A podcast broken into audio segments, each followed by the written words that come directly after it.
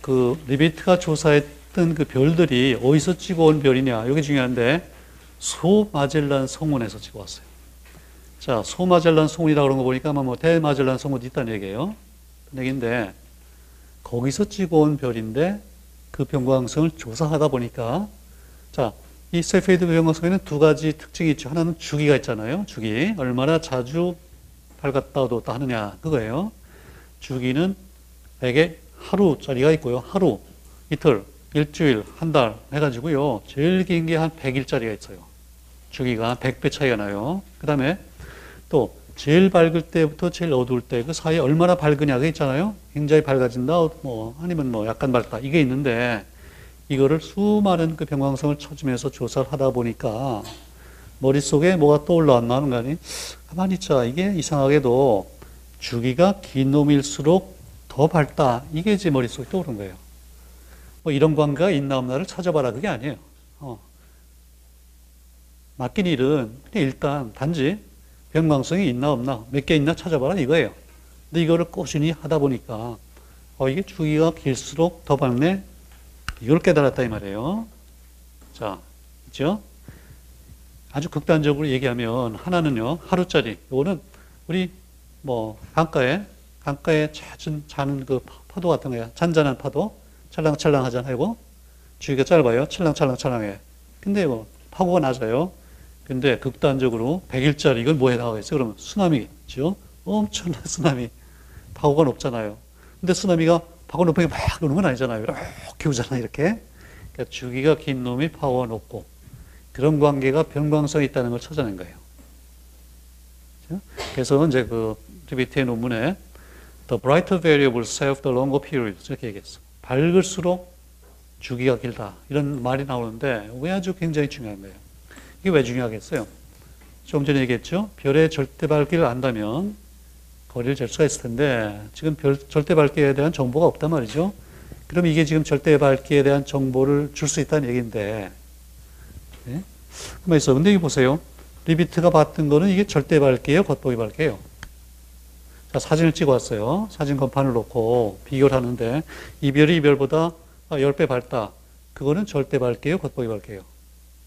겉보기 밝기죠. 근데 겉보기 밝기는 별로 도움이 안 되잖아요. 그러면 이 겉보기 밝기가 절대 밝기와 비례 관계가 있으면 좋겠지요. 그렇죠? 그러면 겉보기 밝기로부터 절대 밝기를 알 수 있다는 얘기고 그러면 이제 그 정보로부터 거리를 잴 수 있다는 얘기인데 이 경우에는 그게 적용이 된다 이 말이에요. 자, 여기서 한번 잠깐 스탑하고 생각해 봅시다. 도대체 소마젤란 성운이 뭐 어떤 어떤 천체이기 때문에 이게 여기서 겉보기 밝기와 절대 밝기가 결국은 뭐 같은 얘기가 되느냐? 그게 이제 핵심이잖아요. 그렇지? 그것도 한번 생각해 보세요. 왜 그럴까? 자, 힌트는 이거죠. 소마젤란 성이 뭐냐면 이거예요. 요, 요게 소마젤란 성운이야. 왜 소마젤란 성운이냐면 예, 한 500년 전에 마젤란이 그 팀을 끌고서 세계 일주를 하잖아요. 이 북반구를 항해할 때는 북극성이 있기 때문에 그걸 기준으로 항해. 남반구에 갔더니 북극성이 안 보이잖아요. 남반구에는 다행히 항상 보이는 천체가 하나 있는데 이게 지금 마젤란 성운인 거예요. 나중에 물론 마젤란 성운이라고 붙였는데 이게 중요해요. 이게 요건 이제 좀 확대한 사진이고 이 뒤에 이게 지금 우리 은하거든요. 은하수예요. 우리 하늘에서 이런 천체가 보여 있다 그러면 요게 우리 은하에서 벗어나 있다. 항상 그런 건 아니에요. 우리 은하 내에 있는 천체도 저렇게 보일 수가 있겠죠, 당연히. 그런데 요건 나중에 알고 보니까 다행히도 요게 진짜 이 우리 은하에서 한 20만 광년 거리 떨어져 있는 하나의 소은하인 거예요, 이게. 자, 보세요. 우리 이게 10만 광년짜리 우리 은하예요. 한 요 정도 거리에, 이 정도 거리에 아주 깃털 같은 게 하나 있는 거예요. 그러니까 우리가 볼 때 깃털이지, 거기에 지금 천만 개 정도의 별이 들어있는 거예요, 지금. 그치? 여기서 찍어온 사진을, 여기서, 여기서 지구상에서 이걸 찍어 와가지고, 이거 앉아서 분석을 했다고 말이에요. 그러면 여기 있는 별들은 어때요? 리비트가 볼 때 거리가 다 같은 거죠, 사실. 그렇기 때문에 겉보기 밝기는 절대 밝기하고 비례한다. 그런 얘기가 되는 거예요. 알겠죠?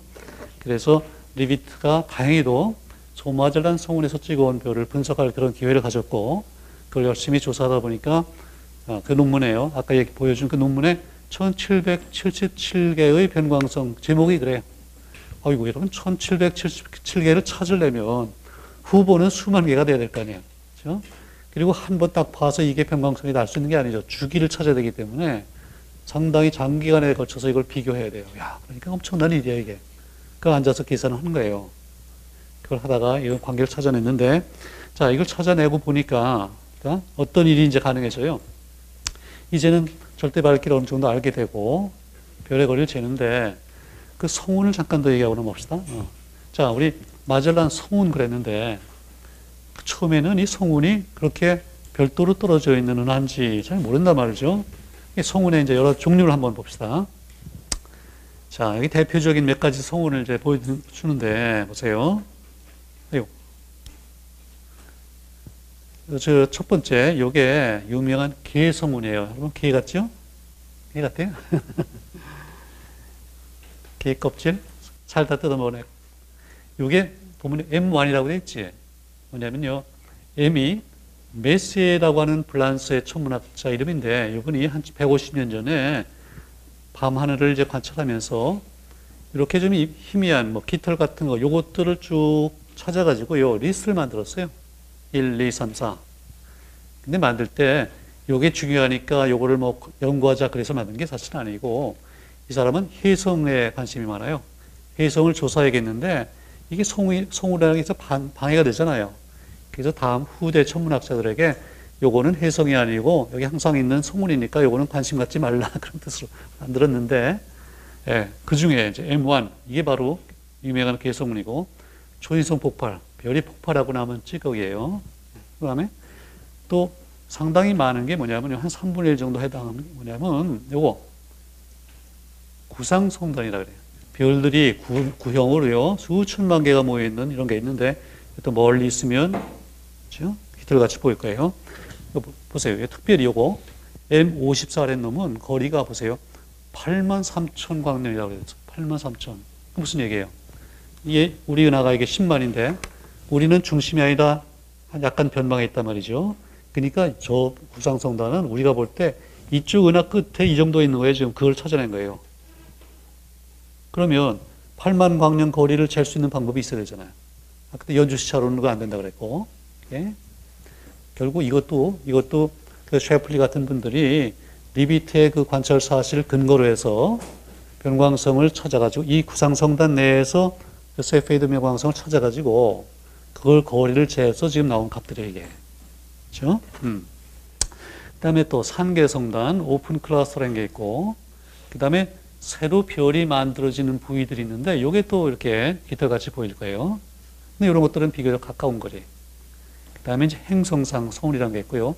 별이 이렇게 확 불어나면서 바깥쪽에 있는 부분이 확 퍼져나가고, 어, 중심에 이제 별이 남아 있고, 처음에는 이거를 우리가 잘 모를 때, 이걸 행성인 줄 알았어요. 행성상 성운. 그러고, 그 다음에 메시에가 관찰한 한 100가지, 100개의 성운 중에서 한 3분의 1 정도가 이런 것들이에요. 나선. 나선 모양이죠. 근데 그때 메시에는 이게 또 하나의 은하인지 거리를 모르기 때문에, 그렇기 때문에 그냥 메시에 리스트에다 포함을 시켰는데 알고 보니까 이게 성운인 거예요. 그 중에 하나, 이거 M51, 이거 3,700만 광년. 3,700만이면 틀림없이 우리 10만 넘어서잖아요. 그렇죠? 내 키가 1.7m라고 치고 저 뒤에 있는 우리 조교가 어, 조가 어, 뭐 20강 20m 거리에 있다. 그게 발견이 됐다 그러면 우리 그 조교의 코가 내 코가 될 수 없잖아요. 그렇지? 똑같은 거예요. 자, 그래서 메시리스트에 있는 걸 한번 보세요. 이게 이제 10개 곱하기 10개, 100개인데 요 M1 여기 아까 봤던 개성운이고 저기 있어요. 여기 행성상 성운 있고 요거 뭐 나선 성운 이렇게 있는데 요 중에서 아주 아주 역사적으로 굉장히 중요하고 유명한 게 뭐가 있냐면 요거 요거 몇 번일 것 같아요? 10, 10, 31이잖아요. M31 요게 아주 중요해요. 요게 이름이 뭐냐면 요게 안드로메다 성운이에요. 이거 나중에 인터넷 가서 한번 보세요. 여기 인터넷 가면 다 나와요. 저 보면 아 이것도 나선 성운이가 나선 성운이 꽤 있고 산뭐 이렇게 아까 그 구상 성단도 저 이거 그런데 M31이 이제 중요한 게 뭐냐면, 보세요. 자, 보세요. 1923년에, 23년 그러니까 아까 1920년에 논쟁이 있었고, 그때는 결론을 못 내렸다 그랬죠. 어, 우주의 크기에 대한 결론을 못 내렸는데, 3년 후에 허블이, 허블이라고 하는 천문학자가, 허블은 그 리비트보다 한 20년 후대 사람이에요. 그 다음 세대 사람이에요. 허블이 안드로메다 성운에서 변광성을 발견했다. 이거 아주 짧은 문장인데 여기 굉장히 중요한 내용이 있어요. 자, 여기 보면요. M31 있죠? 요거. 이게 지금 우리 은하예요. 자, 우리 은하가 있고 여기 깃털 같은 M31이 있는데 자, 이게 모를 때는요. 모를 때는 일단 아, 우리 은하 내에 있는 무슨 천체인가 보다 이렇게 생각하기 쉬운 거예요. 셰플리에게 물어봤으면 당연히 아, 우리 은하가 우주 전체이기 때문에 M31도 우리 은하 내에 있는데 아, 이 별들이 많은 부위 쪽이 아니라 거기 약간 벗어나 있기 때문에 이렇게 보인다. 아마 이렇게 얘기를 했을 거예요. 오케이? 자, 여기서 변광성을 발견했다. 그거예요.